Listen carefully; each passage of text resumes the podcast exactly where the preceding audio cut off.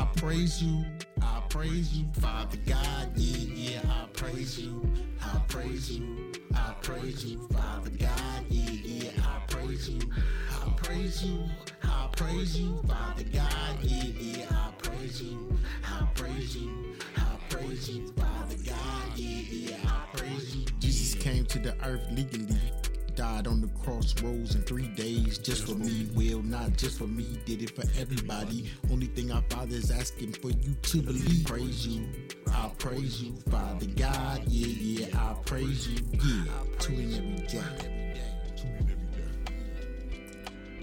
Romans 8 and 16 says, We are children of God and heirs to the kingdom. But Paul tells us that there's a hitch. If we suffer with him, we will be glorified with him. We want the glory, but probably don't want the suffering. There is no person on earth who will escape suffering of some kind of another. We will get sick. We will lose people we love. We will we may even lose a job. We may become homeless. We may be or become disabled.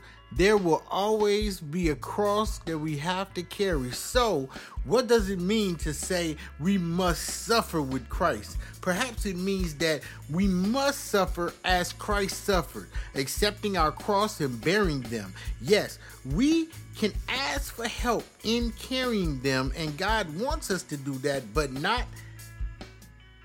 kicking and screaming that life isn't fair it isn't fair. God doesn't send us the bad things that happen to us just as he did he didn't send Jesus the bad things that happened to him. What he does is help us get through them just as he did his son Jesus.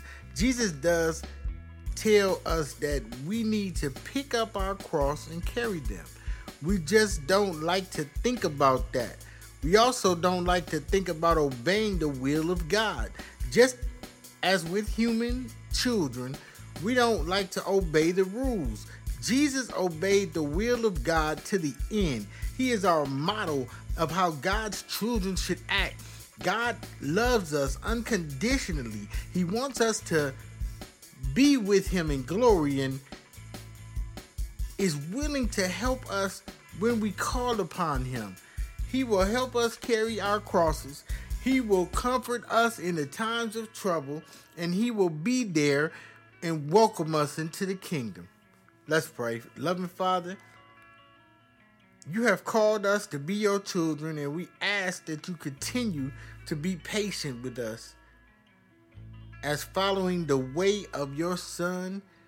In Jesus' name, amen. I got another prayer.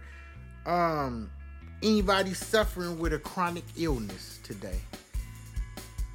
repeat after me Holy Father, my time is in your hand. Even today, when I again come suffering from this familiar illness, help me, Lord, to be faithful despite this suffering.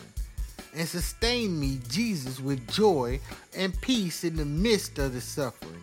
So that even though this challenge